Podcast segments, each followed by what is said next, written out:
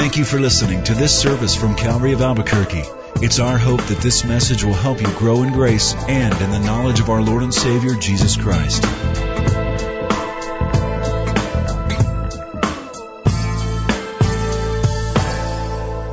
Good evening. I brought my staff. I just felt very Moses like tonight. Um, actually, it's a cane for a very tall person. No, um, you know, in the Bible we see that Moses had a rod and he stretched it out and did miracles with it. And we see it tonight in a very different capacity in the chapters we're about to read, but we'll see that in just a few moments. Let's turn in our Bibles to uh, the book of Exodus, chapter 16. No, 17. I knew that. We covered 16 last week. What's that?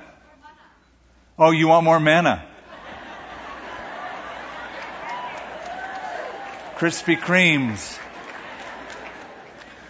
I wonder if we wouldn't complain though if we had it every single day. no. Let's pray. Father in heaven, we bring to you our very lives. We present our bodies as living sacrifices.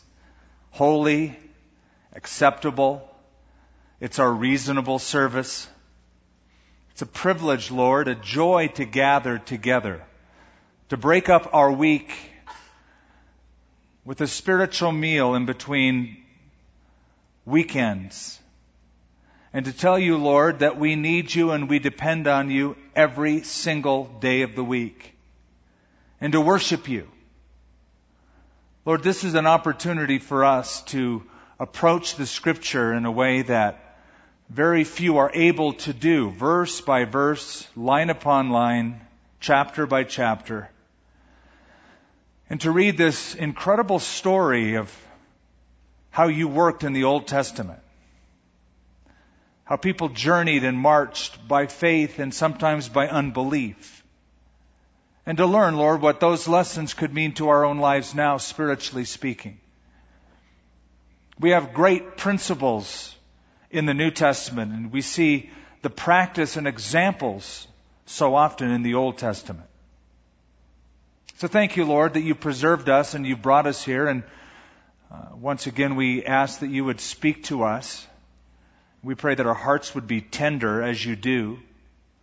And for those of us, especially, Lord, who have done this a long time and have heard many of these things or read through the Bible and are familiar with it, I pray that your word would be like fresh manna to us. And if there's hardened hearts or fallow ground, break that up. Unite our heart to serve you in Jesus' name. Amen. Well, God got his people out of Egypt. There's something else he has to do. Get Egypt out of his people. It's one thing to take his people from Egypt. It's quite another thing to take Egypt out of the hearts of his people. Now, I think we can all relate with that. We've been saved. We've been taken from the world, that's one thing, but it's quite another thing to have the world with its values, its love, its pleasure taken out of us. And that's a recurring theme throughout these Old Testament wanderings and the journey with Moses and the people of Israel. So, what we've heard in the past, their complaints, we're going to hear again tonight, but about something different. Now, I wonder if Moses would have had a theme song, maybe it would be On the Road Again. Aaron and I are traveling on the road again. And it's like, there's the road again and again and again. Or maybe it would have been the long and winding road. Because for 40 years they just sort of went around and around. Or perhaps a, a better song would be, including the children of Israel, I can't get no satisfaction. Because it seems that for 40 long years on this incredibly long camping trip, uh, walking trip through the wilderness, that the children of Israel never stay satisfied for very long. Not only are they not satisfied, but Moses is not satisfied with their behavior. Now, in chapters 17 and 18, we get two road hazards, if you will. Hazard number one, confrontation. That's chapter 17. Hazard number two, disorganization. That's chapter 18. Now these, these are recurrent themes in all of life, everyone's life. Confrontation and disorganization. Tonight, the lessons we read about in the Old Testament, the scriptures, have application to any and all of us. In fact, it's sort of a, a, study just sort of in human nature itself. Now, if I were to divide it up, and I'll do that for you, the confrontation in chapter 17 is divided into two sections. There's confrontation from the inside and confrontation from the outside. Confrontation from the inside, Moses gets confronted by his own people, the people he's shepherding, he's pastoring in the desert. They're bent out of shape at God's provision or lack thereof in their opinion, and they take it out on Moses. So that's confrontation from the inside. That's chapter 17, verses 1 through 7. Second is confrontation from the outside.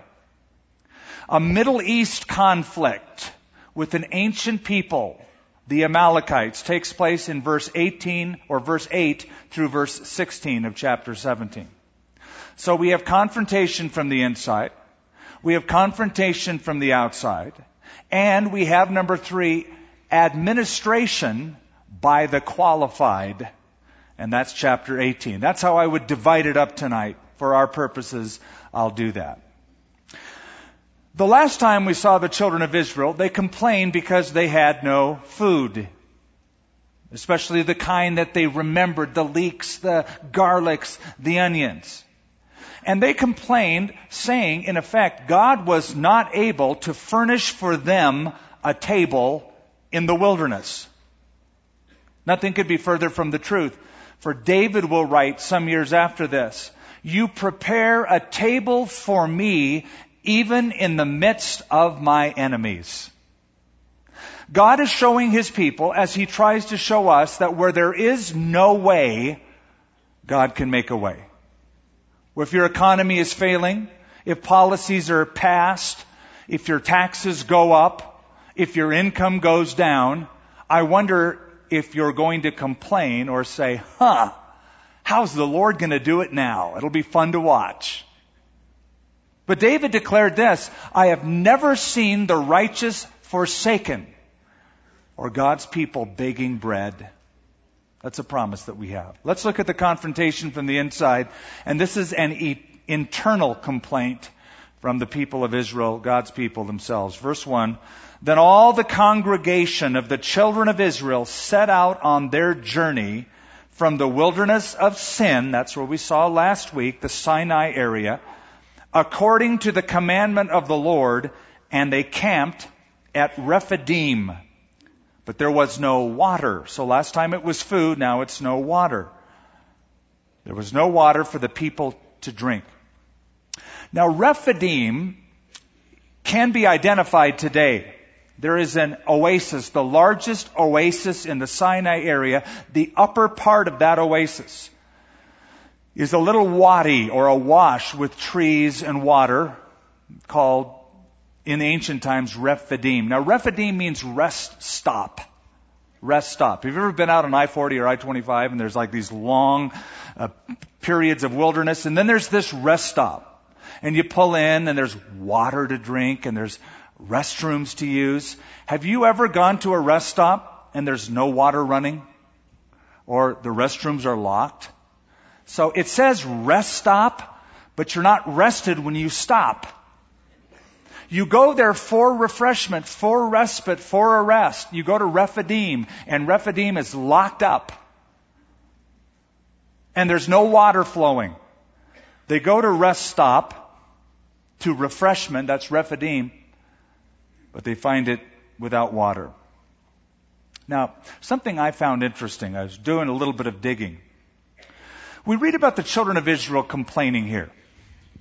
Eight times in the Old Testament, the idea of God's people complaining is mentioned eight times. Once in Joshua, chapter 9, once in Psalm 59, all of the rest The other six are in the book of Leviticus, uh, the book of Exodus, and the book of Numbers. They're evenly split, three and three. So most of the time, the attitude of complaining is in this wilderness wandering with Moses.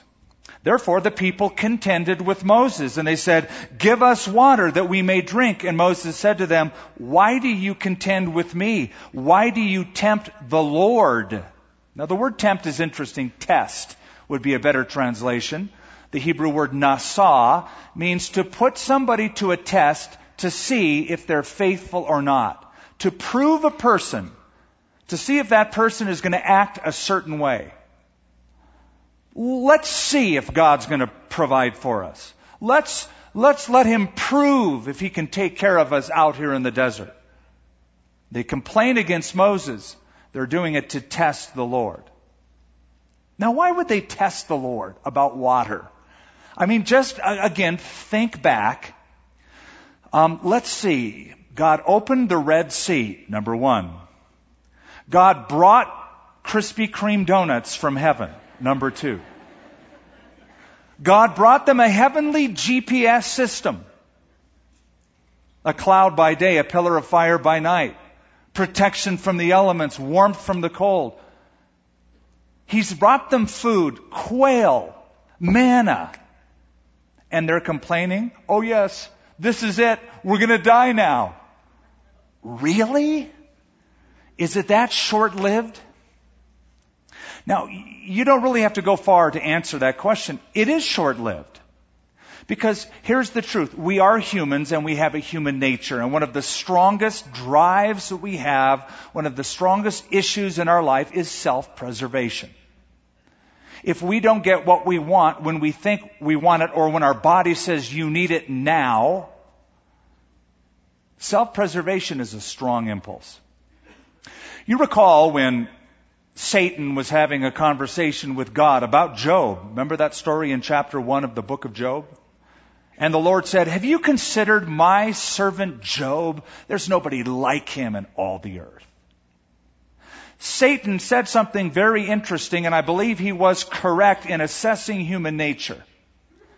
He said back to the Lord, Skin for skin. Yea, all that a man has will he give for his life. He, he touched upon that drive of self-preservation. Man will do almost anything to have his needs fulfilled. Skin for skin, all that a man has will he give for his life. So yes, God gave them food. Yes, God opened up the Red Sea. Cool, awesome, praise God. But I'm thirsty now. And the human body does need a high level of moisture to sustain itself. That we know. And the people thirsted there for water, verse 3. And the people complained against Moses and said, Why is it that you have brought us out of Egypt? To kill us and our children and our livestock with thirst? Ah, uh, yeah, that, that, that's it. You, you, you, found me out. You, you found the answers. There's the whole motive all the way along. To lead you out here and have God do miracles and then kill you right here. Amazing. So, I love this. So, what does Moses do? So Moses cried out to the Lord, saying, What shall I do with this people? They're almost ready to stone me. This people had gotten to the level of being out in the wilderness, yes, trusting God, yes, but driven by the impulse of the human nature to the extent that they're ready to kill the leader that God used to deliver them out of bondage. How quickly they forgot all that Moses had sacrificed and Aaron and Miriam up to this point. A true sign of spiritual growth, and it would be applied to the children of Israel, but applied to us. True sign of spiritual growth isn't how we act when we're in church or when we're in church and life is good and life is favorable. The, the test of real growth is how we act when the bottom drops out of our life, when the water dries up, when the food dries up. Arthur W. Pink, who wrote a commentary on Exodus, said of the children of Israel, they would rather lean on a cobweb of human resources than upon the arm of an omnipotent, all-wise, and infinitely gracious God. I read that and I went, ouch. A cobweb of human resources. Well, we're thirsty. What are we going to do? What are you going to do? What is God going to do? Something has to be done now. Trusting on a cobweb of human resources rather, rather than the omnipotent God, the all wise, infinitely gracious, all powerful God. So they complain. They're putting God to the test. In reality, they're being tested to see if they'll trust the Lord or not. Now here's what I like about what we just read in this verse. Moses does the wise thing. He's confronted with a problem. The people that he's pastoring have a problem. What does he do? They say, Moses, you gotta fix this. We're mad at you. Moses is wise and he goes to God and goes, God, what are you gonna do? James said, if anyone lack wisdom, any takers for that? Anybody lack wisdom? I do, every day. If anyone lack wisdom, let him ask of God who gives freely or liberally and does not upbraid or chide. But let him ask in faith, nothing wavering. For he that wavers is like the waves of the sea tossed to and fro. They have a problem, they bring it to Moses. Moses does what they should have done, brings it to the Lord. Lord, I need help, I need wisdom. What do I do? There's something interesting here I can't pass up. Moses is considered the lawgiver by the Jews or the deliverer by the Jews. The one that God used to deliver them from bondage. The very one that is the instrument of their deliverance is the one they want to kill. Does that sound like anybody else you know? Christ. Herein is Moses a type of Jesus Christ.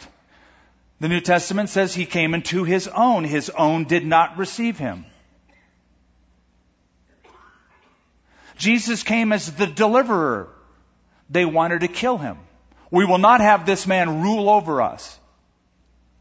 So what does Jesus do? He says, Father, into your hands I commit my spirit. He, like Moses, commits himself to God. Peter, the apostle, writes in 1 Peter chapter 2 concerning Christ, who when he was reviled, he did not revile again when he suffered. He committed himself to the one who judges righteously. So herein is Moses, the lawgiver, the deliverer, a type of Christ who would be a greater deliverer. Verse 5, And the Lord said to Moses, Go on before the people and take with you some of the elders of Israel. Also take in your hand your rod with which you struck the river and go. Behold, I will stand before you there on the rock in Horeb. Horeb is that area, some believe, right next to Mount Sinai, where later on Elijah will flee from Queen Jezebel. And you will strike the rock, and water will come out of it, that the people may drink. And Moses did so in the sight of the elders of Israel.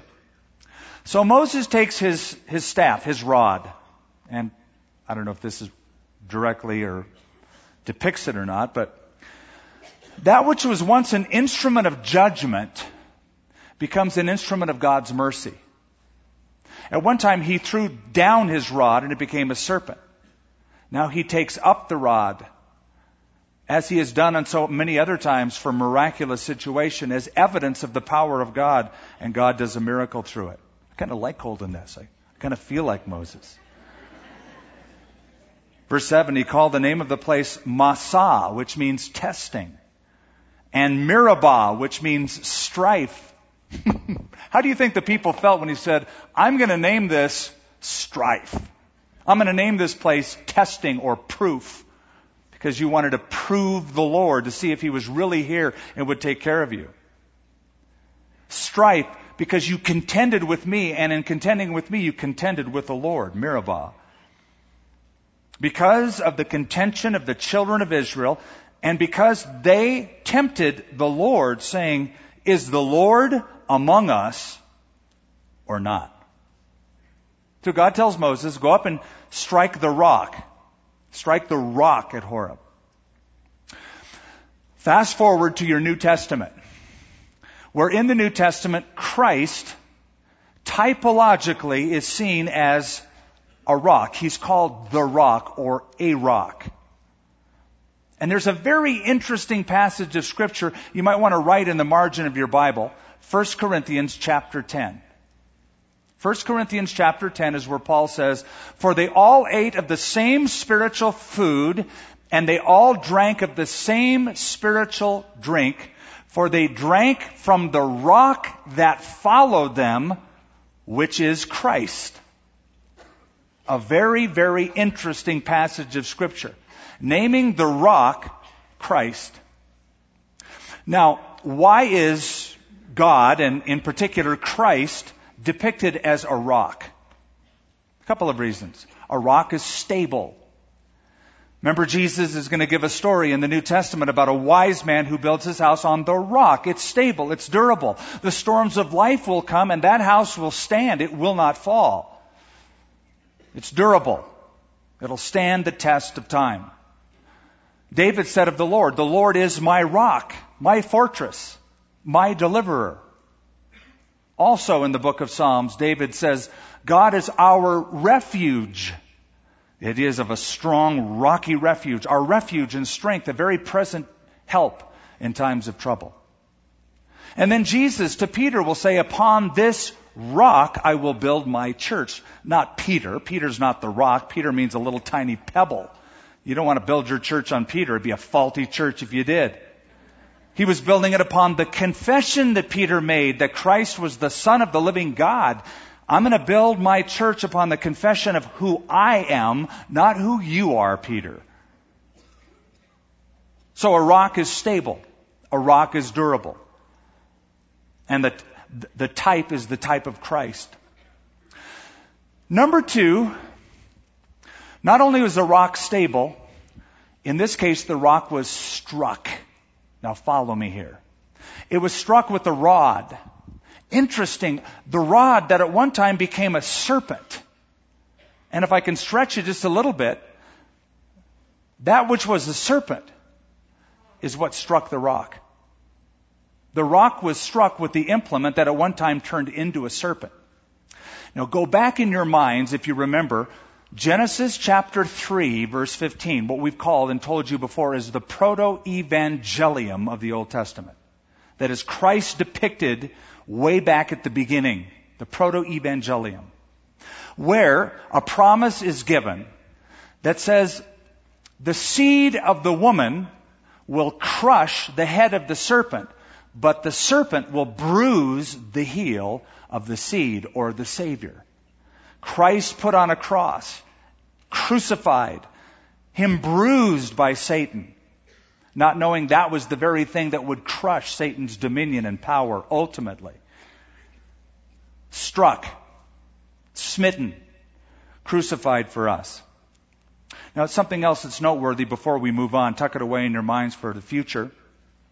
On a later occasion, Israel will once again come to a place where there's no water out in the desert. There's no wells to drink from. There's no water in their little water kits. They're out.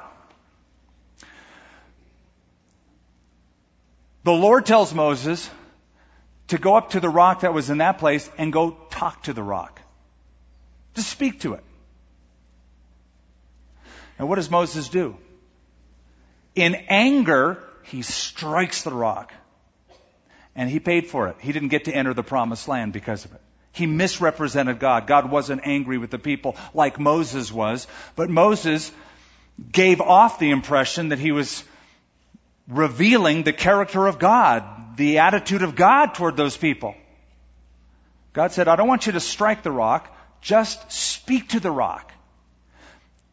You don't have to strike the rock. You don't have to strike Christ. He's already been smitten once, once for all. When Jesus hung on a cross, he said, It is finished, Father. Into your hands I commit my spirit. It's done.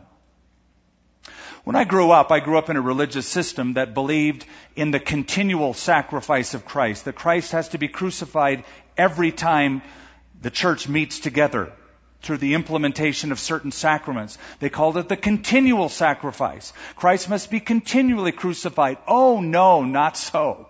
It's once and for all. And the act 2,000 years ago on the cross, the smiting of Christ, was once and for all time. You can't add to it. You can't take anything from it. It doesn't need to be repeated. It can never be repeated. You just speak to the rock, Moses, but he didn't. So that's the confrontation from the inside, his own people. Now let's look in verse 8 at number 2, confrontation from the outside. Now here's a Middle East conflict, not an internal complaint, an external conflict.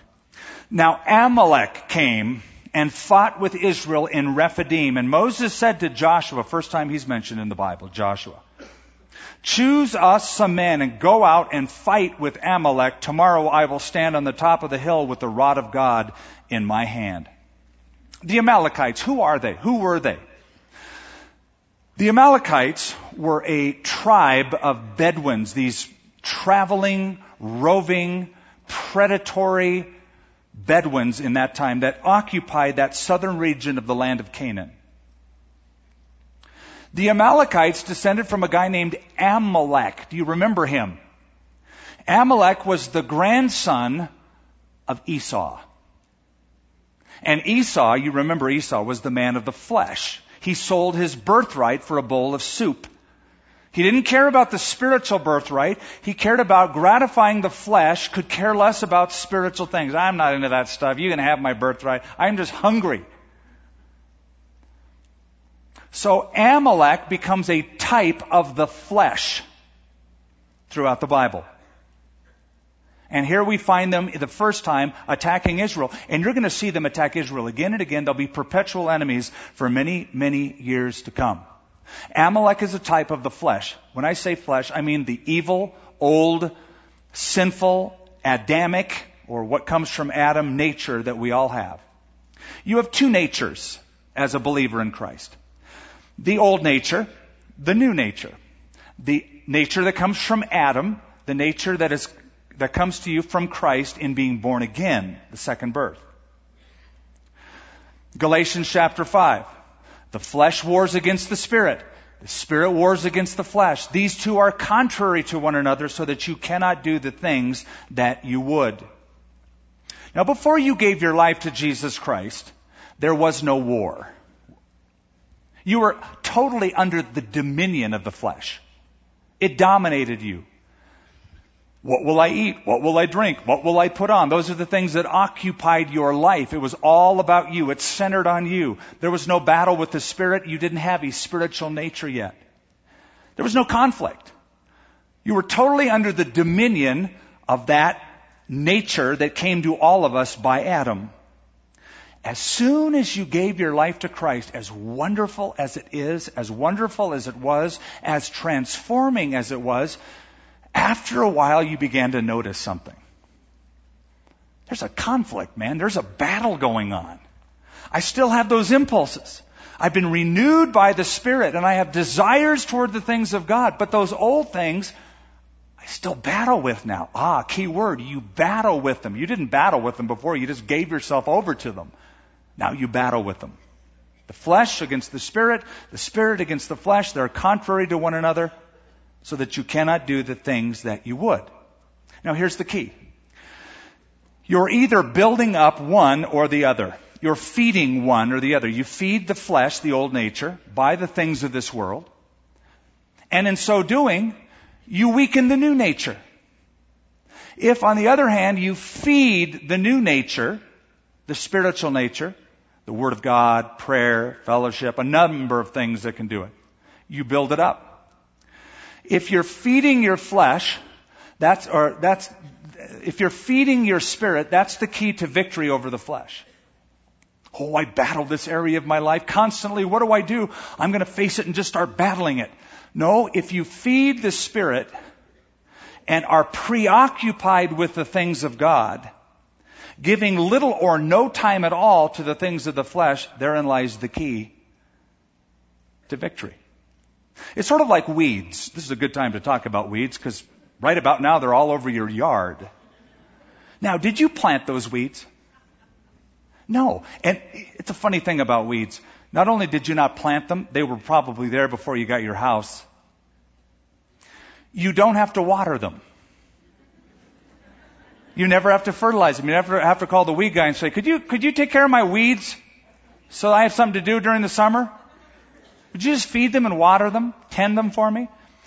No, you have to go out of your way to feed the garden, feed the lawn, take care of that because it won't grow by itself. The weeds grow by themselves.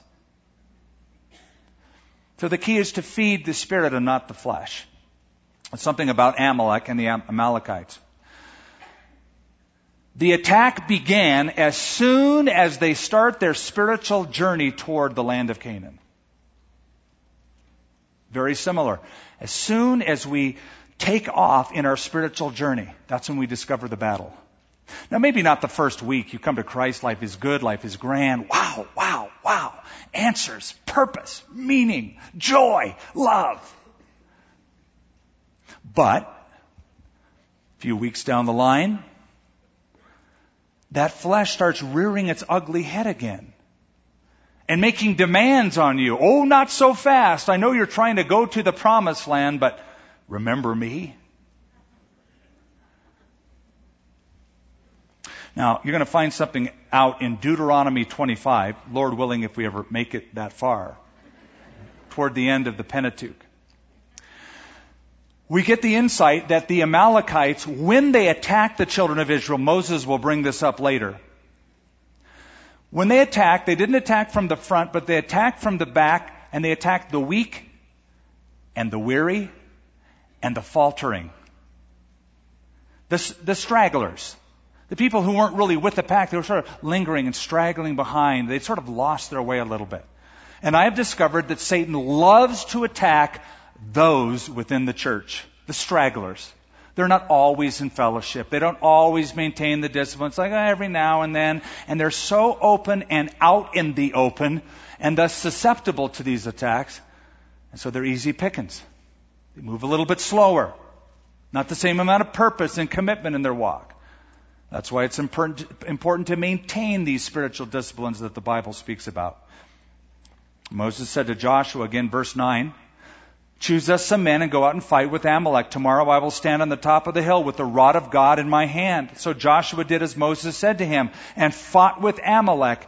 And Moses, Aaron, and Hur went up to the top of the hill. Now who is Hur? Well, Hur is not him. Hur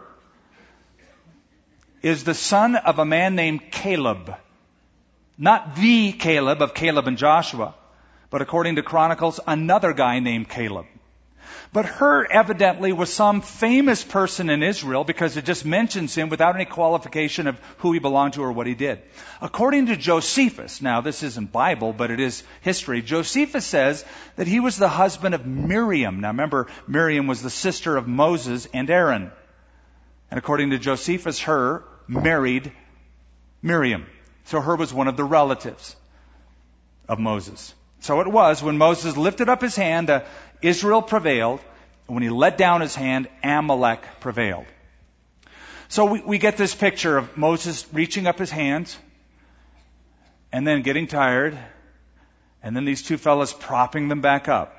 But verse 9 says the rod of God was in his hand. And so Jewish commentators don't have this picture, but this picture. That he placed it horizontally, the rod, grabbing it with both hands and lifting up his arms like a banner. Why the rod of God? This symbolized the relationship God had with his people. This symbolized God's power, God's intervention, God's influence over their lives, and so that would give them courage as they would fight. And certainly to Joshua. So he'd raise it up when he'd raise it up and his hands in the air, stretched in worship and adoration to the Lord, that's how the Jewish scribes interpret it. They prevailed. The children of Israel prevailed. And when he let down his hand, or his hands, and his hand in particular with the rod, that Amalek prevailed. In a spiritual battle, you need spiritual weapons. And one of the great weapons, too often neglected by most of us, is the avenue of prayer. The idea of the hands raised up is, Lord, I'm looking to you, I'm trusting you. I'm really not doing anything, Lord. You're doing it all. I'm Moses, you're doing it all. But my hand is up because I trust that you're going to work on our behalf. And so he fought the battle, a battle. He cooperated with God in the battle in that he was praying before the Lord. It was a physical battle, but it was also a spiritual battle. I was reading in my, my devotions this last week. I was in Second Chronicles, and I was going through chapter 16. In Second Chronicles chapter 16, one of the kings of Judah named Asa, remember Asa? There was David, there was Solomon, there was Rehoboam, there was Abijah, there was Asa, and then Jehoshaphat. When Asa was the king of Judah, in the 36th year of his reign, the guy up in Israel, King Baasha, started building up some of the border towns with Judah so that people down south couldn't go up north and people up north couldn't go down south, sort of cordoning off those that lived in Judah. So what does King Asa do? Well, what should he do? He should have prayed. He should have, anytime there's a problem, automatically the first thing you talk to God about. He didn't do that. He goes to the king of Syria, Ben Hadad, and he makes a deal with him. Let me give you some gold and silver and stuff from the house of God and from my house. I'll give it to you, and I'll pay you off to fight against my buddy Baasha in, in Israel. And so he invades Israel. Happy that he's won the victory, Asa's going like this in his palace. Great. Strategy. We did a good thing. This is smart. We figured it out. A prophet comes to him named Hanani and says, King Asa, it was stupid what you did. Now I'm paraphrasing just a little bit. It was foolish in that you have trusted the king of Syria rather than the Lord your God. You should have trusted God. You trusted the Syrian king. You're trusting in the arm of the flesh, not in the spirit. And then Hanani said, Asa, don't you remember when the Ethiopians and the Libyans revolted and all you did is pray and God routed them and sent them away? You didn't do that this time. And then the prophet said, For the eyes of the Lord move to and fro throughout the entire earth that he might show himself strong on behalf of those whose hearts are committed to him. Isn't that a great verse of scripture? God's looking, looking. Who is it that will fully trust me? Who is it that will call upon my name? Who is it that will turn away from the stratagems of the flesh and just rely on me? Ah, there's one. I'm going to pour out my provision because his, her heart is totally, fully committed to me. So Moses lifted up the rod. God has worked. God will work again. Lord, our hands are up to you. We, we pour out our expectation before you. But Moses' hands became heavy. So they took a stone and put it under him, and he sat on it. Good move. Smart. And Aaron and Hur supported his hands on one side and on the other side, and his hands were steady until the going down of the sun. Um, we have a question. I'll throw it up on the screen. It says, Are the Amalekites and the Israelites still at war with each other? No, they're not physically. Yes, they are spiritually. The flesh will always be at war with the spirit until the going down of the sun. But historically, no, the Amalekites are uh, an extinct race as far as we know. There's no pure Amalekites. When was the last time you met an Amalekite, say in a drugstore or grocery store? I never have. They're not around anymore and their descendants are not with us. But I'll explain a little more about that in just a moment if you hold on. So, uh, Moses' hands getting heavy, propping up the hands on one side, then the other side until the going down of the sun. Do your hands ever get heavy? Now, I'm speaking spiritually, of course. I'm going to say, yeah, I get really tired when I work out. what I mean is, do your hands ever get heavy in prayer, spiritually? One of the greatest tools we have and weapons against the enemy is the avenue of prayer. One of the most neglected is the avenue of prayer. It's hard work. The Bible speaks about laboring in prayer. It gets hard to do it. In fact, because prayer is so powerful a weapon, it's the thing Satan will attack to keep you from doing. Let me get him distracted and get him trying to figure this out in their own mind by their own flesh instead of trusting me. That's a distraction. It's funny and it's sad. When you say, Lord, I'm just going to devote this time now to you. This, Lord, this next whatever amount of time is yours. All of a sudden, the phone rings.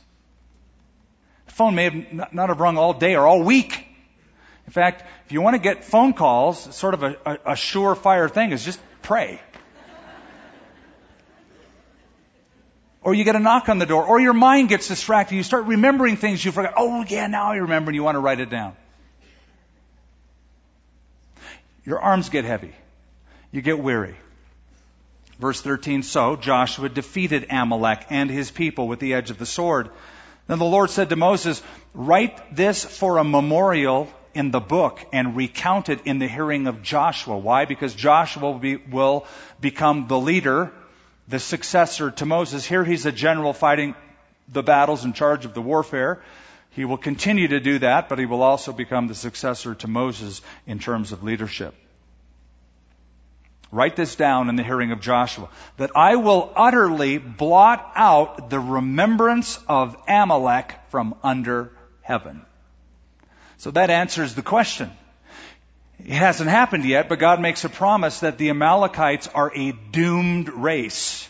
God is going to exterminate them all. And eventually, like many other races, they have fallen into extinction. There's no Amalekites today. And Moses built an altar and called its name, The Lord is my banner. Here, Adonai Nissi, or Yahweh Nissi, the Lord is my banner, because the Lord was his banner as he held that rod up in, in the form of a banner with both hands in expectation of the Lord. The Lord showed himself strong. For he said, because the Lord has sworn, the Lord will have war with Amalek from generation to generation. And can I just say, you're going to have trouble with your old nature from generation to generation. You say, well, I'm young now. You know, I'm struggling with certain things because I'm young. Okay? You'll find in middle age, you'll still struggle. When you get older, you'll still struggle. Maybe in different ways, maybe not the same capacity, but the flesh is the flesh. And you'll struggle with it until the old nature is gone, i.e., the death of the body, and you're in the presence of the Lord. The flesh wars against the spirit, Galatians 5, and the spirit against the flesh.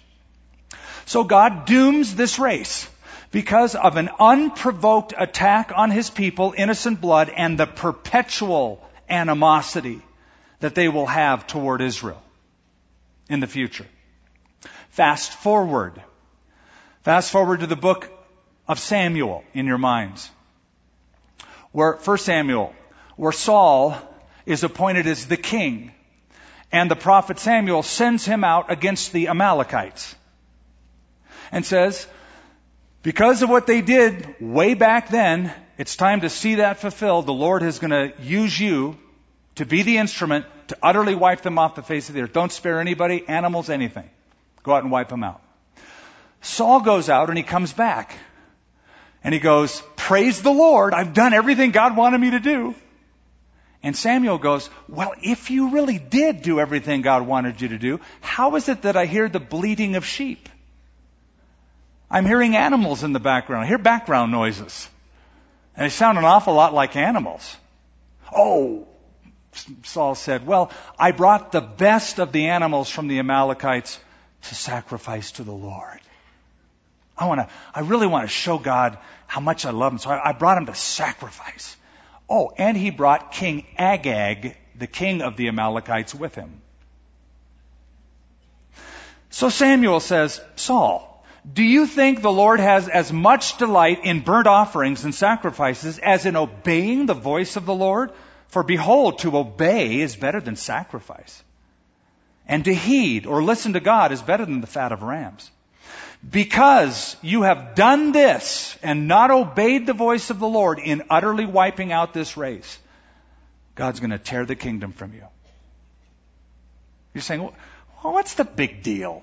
I mean, okay, so he, he spared somebody and he spared a few people and he spared some of the animals. What's the big deal? What's the big deal about getting rid of all the Amalekites? First of all, you need to understand their history and how vile they were as a race in general. Number two, you just have to look at what happened in the book of Esther. In the book of Esther, Esther, who was appointed one of the queens, and her relative, some would say uncle, Mordecai, were told, or at least Mordecai was, to bow down to a guy named Haman. Remember Haman? Haman was an Amalekite. If Saul would have obeyed, there would be no Amalekites. There would not have been a threat to the people in Persia. But what happened? Haman decides we have to exterminate every single Jew in the empire. And he was almost successful. But he wasn't successful. Because God provided a way out. But nonetheless, so close to the entire race of God's people being wiped out, God foresaw that as a possibility, so he told them, get rid of them. There's no reformation program for the flesh. What do you do with your flesh? Kill it. Starve it. Don't negotiate with it. Well, I know I'm doing this today, but tomorrow I'll do a little bit less. Just a little bit less. Not as much as but a little bit less. Eventually I'll quit totally. No, you starve it. Totally starve it now. Paul put it this way I am crucified with Christ. Nevertheless, I live. Yet not I, but Christ lives in me. And the life that I now live, I live by faith in the Son of God. You take it to the cross, you crucify it, you don't negotiate with it, you starve it completely. That's the best way to debilitate and disable the flesh while cultivating the spirit. Don't negotiate. Uh, the little girl you may have heard about, she fell out of bed one night, little girl, and she was crying. Her mom came in the room and said, Honey, why'd you fall out of bed? And the little girl said, I don't know. But I, I think it's because I stayed too close to where I got in. Makes sense? When we fall, it's often because we've stayed too close to where we got in. We come to Christ, but we stay so close to all the things that drag us down. And we keep plop falling, plop falling, plop falling. Move in a little bit more from the edge. Now, chapter 18 see how far we can get. Here's the third. That is administration by the qualified. Now, here's why I like chapter 18, and it goes pretty quickly. Moses, very aggressive, very strong leader, but up to this point has been doing it all himself, not giving it to anybody else for the sake of administration. He's just sort of a one man show, pastoring two and a half million people on his own. Joshua fights the battles. He does all the spiritual work. Fortunately, he has a father in law who's smart and insightful and sees what Moses is doing. And it's a great, great study in not only human nature, but in um, administration and delegation. Verse 1. And Jethro, not Bodine, Jethro, the, the priest of Midian, Midian, keep that in mind. Midian, Moses' father in law, heard all that God had done for Moses and for Israel, his people, and the Lord had brought Israel out of Egypt. Then Jethro, Moses' father-in-law, took Zipporah, Moses' wife, after he had sent her back with her two sons, of whom the name of one was Gershom, for he said, I have been a stranger in a foreign land, and Gershom means stranger. And the name of the other was Eliezer, for he said, The God of my father was my help and delivered me from the sword of Pharaoh. So these two kids were named after the experience of the parents in this case. And Jethro, Moses' father-in-law, came with his sons and wife to Moses in the wilderness where he had encamped at the mountain of God. And he said to Moses, I, your father-in-law, Jethro, am coming to you with your wife and your two sons with her. And so Moses went out to meet his father-in-law, bowed down and kissed him. And they asked each other about their well-being and they went into the tent. Now, at this point, you might have a question. So, what's Moses' wife doing apart from Moses with the two kids? They're back in Midian. Because if you remember back in chapter 7, after they were there in Midian, they went back toward Egypt, yes? And you would infer back all the way to Egypt so that she would be part of the Exodus. Here they come out, they come to Mount Horeb, and she has been with her father, and the two kids have been with grandpa. Probably what happened is they were on their way back to Egypt from Midian. And then that whole weird thing with the circumcision. Remember that in chapter 7? And she said, You're a bloody husband to me. Probably at that point Moses said, Honey, this is going to be a tough journey. I'll catch up with you on the back loop. And sent her and the two kids back to grandpa. For her spiritual well-being and probably for his own as well. And Moses told his father-in-law all that the Lord had done to Pharaoh, how the Egyptians for Israel's sake, all the hardship that had come upon them on the way and how the Lord delivered them.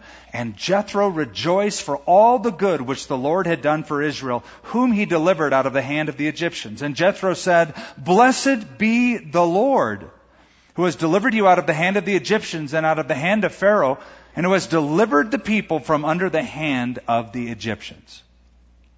Remember, Jesus will say, let your light so shine before men that they may see your good deeds and glorify your Father in heaven. Jethro was a Midianite. A Midianite was related to Abraham, like the Amalekites. And the Midianites will also become enemies of Israel, like the Amalekites were and will. But this Midianite is different. He seems to have heard of Yahweh, but here he becomes a believer or a convert. Now watch this. Verse 11, now I know that the Lord is greater than all the gods. Maybe before he didn't know. Maybe he had his own suspicions that, well, everybody has their own god or goddess. They're sort of all alike. All roads lead to heaven. But not now. Now I know that the Lord, Yahweh, is greater than all the gods.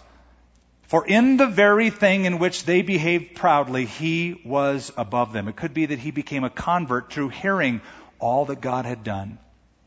Then Jethro, Moses' father-in-law, took a burnt offering and other sacrifices to offer to God, and Aaron came with the elders of Israel to eat bread with Moses, father-in-law, before God. So it would seem that Jethro, giving evidence of his faith, is now offering sacrifices to Yahweh. He'd heard Moses speak about him, but now he knows this is the true God.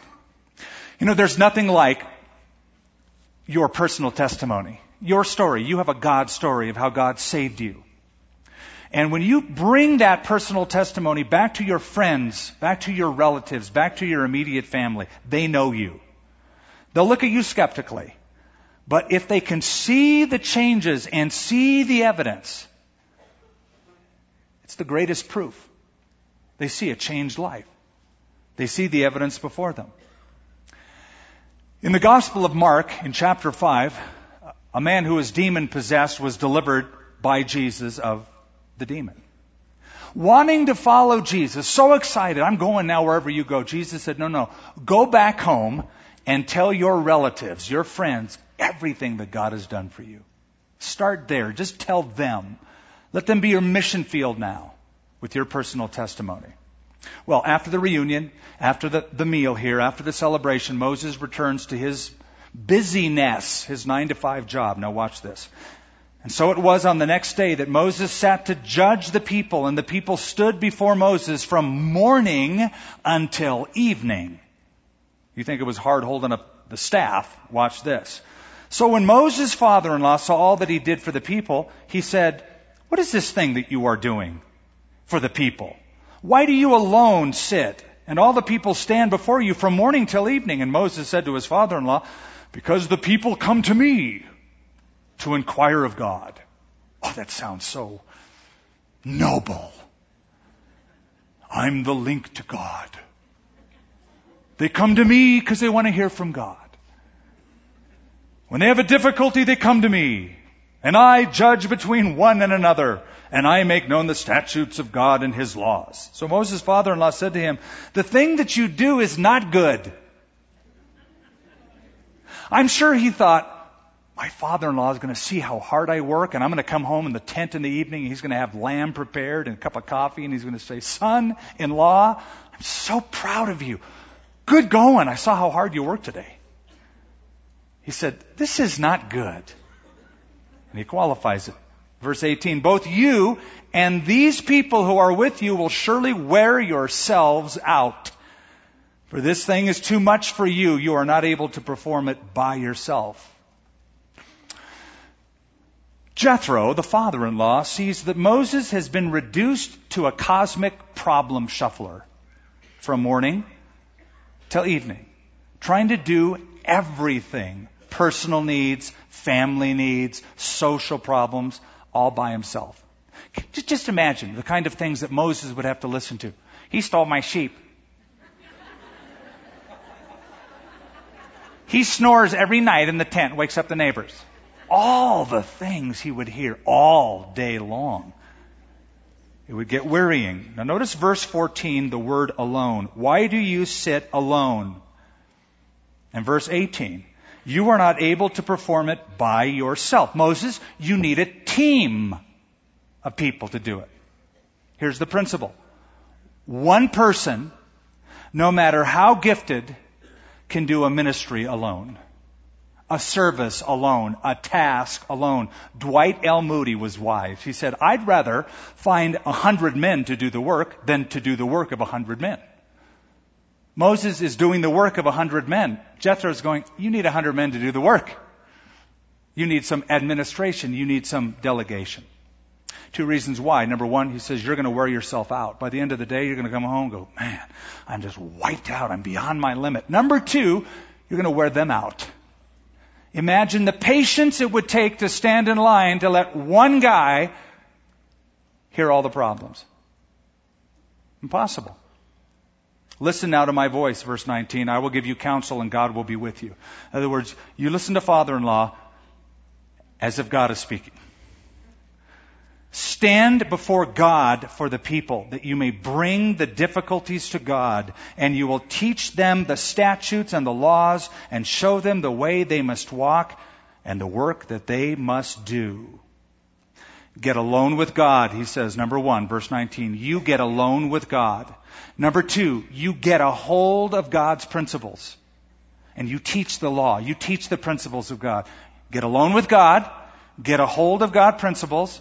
Number three, get qualified people to help you. That's verse 21. Moreover, you shall select from all the people able men, such as fear God, men of truth, hating covetousness, and place such over them to be rulers of thousands, hundreds, fifties, and tens. And let them judge the people at all times. And it will be that every great matter they shall bring to you, but every small matter they themselves will judge. So it will be easier for you they will bear the burden with you.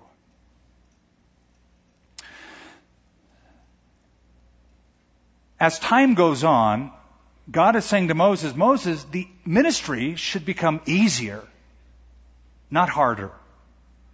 But you need people to help you for that to happen. Now, in Numbers chapter 11, the Lord will say to Moses specifically, select 70 elders. 70 elders. And the spirit that I have put upon you, Moses, I will take and put upon them. The same spirit I put upon you, I will put upon them, and they will bear the burden with you. Now there's a parallel to this, just real quickly, in the book of Acts, chapter 7. The number of the disciples is multiplying. Remember the story?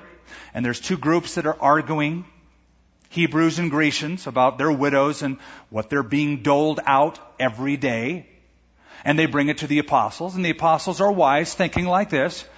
I gotta get alone with God, I gotta get a hold of God's principles, and I gotta get a hold of other people to do the work. So the elders, the pastors, the apostles say, it's not desirable that we should leave the Word of God and serve tables. We'll give ourselves to Word, to the Word of God and the ministry of prayer. You select from among yourselves seven men filled with the Holy Spirit, full of good reputation, that we may put over that stuff. We'll get alone with God. We'll get a hold of God's principles and teach them to you. We'll get qualified people to spread out the load and do the work. And Moses chose able men of all of Israel and made them heads of the people, rulers of thousands, rulers of hundreds, rulers of fifties, rulers of tens. So they judged the people at all times. The hard cases they brought to Moses, but they judged every small case themselves. Then Moses' father-in-law, then let Moses let his father-in-law depart, and he went his way to his own land. Moses was a hard worker. Nothing wrong with that. Jesus worked hard. We see that he was up early and he ministered throughout the day and he was often very tired and went without food necessarily and water even sometimes that his family thought he was crazy. At the same time, I find that Jesus kept a beautiful balance. Yeah, there were times like that. But you remember the situation where he tells his disciples to come aside by themselves because they've been working so hard. Come alone, come aside by yourselves and get some rest. Get some rest. Balance out your life. Here's the rule, here's the principle as we close. Manage your life by what's important, not by what's urgent. Set priorities. And then do those things. And don't worry about the other stuff. Oh, but that person needs me now. Maybe. Remember? The two sisters of Lazarus said, My brother's sick. Jesus, you gotta come now. Did he come? No, he stayed two more days till Lazarus was dead. Lord, you should have been here. It wasn't my time. How are you?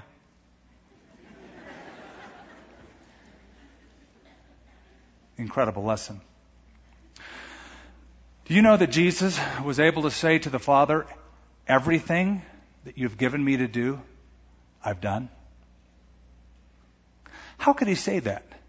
He'd only worked three, three and a half years, three and a half years of public ministry. Yes, he cured people, but there was a lot of people uncured. There was a lot of blind eyes still blind, deaf ears still deaf, people that were still dead uncured, unhelped people all around. How could Jesus say, I finished the work which you gave me to do? You know what the answer was?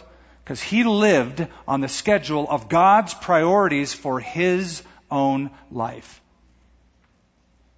He managed his life according to the important, not according to the urgent.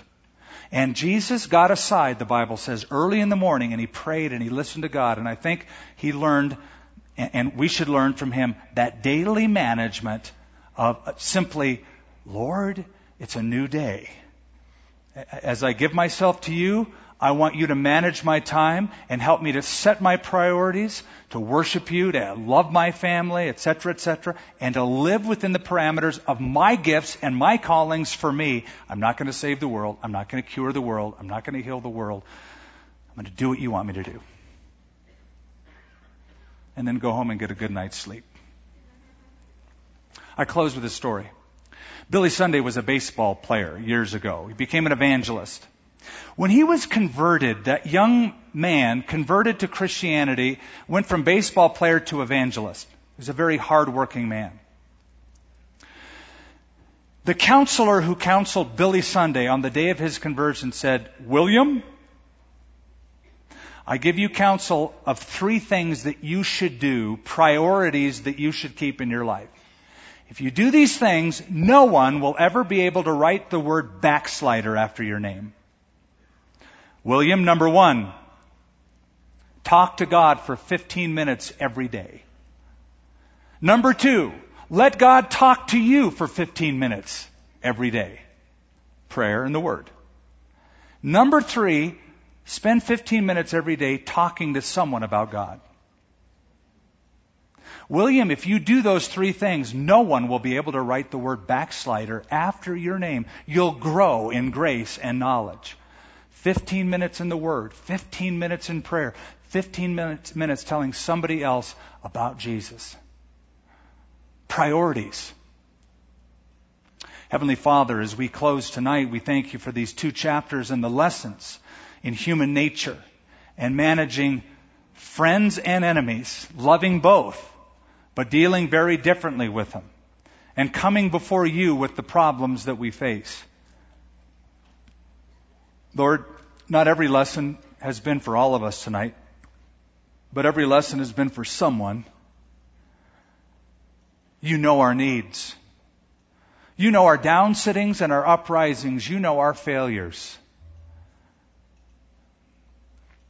Lord, I pray that when we go home tonight and when we wake up in the morning, we would begin to think about what priorities you want from us specifically, individually, what you've called us to do, us to be. And then help us, Lord, with so many things to do and so many needs in the world, to be able to discern what your will, what your calling for us is. Based upon the passions that you have given to us and based upon the gifts that you have entrusted to us. Lord, may we be men and women of the Word and men and women of prayer and men and women who make Christ known.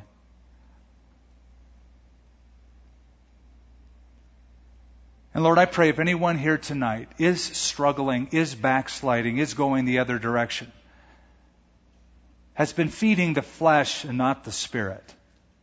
As they've come tonight to get their spirit watered and fed and strengthened, I pray, Lord, that they would continue in that and grow in that and become disciplers of others. Lord, we all have Amalekites. We all have the flesh. They're very unique to who we are. And you know our weakness. You know we get attacked when we're tired and straggling and struggling. Pick us up, Lord, and lift up our hands and strengthen our knees. And make us dependent upon you so that the enemy will flee as our lives are in dependence, as we lift the rod up. In Jesus' name. Amen. Thank you for listening to this service from Calvary of Albuquerque. If you would like more information about what you've heard in this message or about Calvary of Albuquerque, please visit our website at www.calvaryabq.org. If you have made a decision to follow Christ or would like someone to pray for you, please leave a message with our Prayer Watch line at 505 344 3658. Thank you and God bless.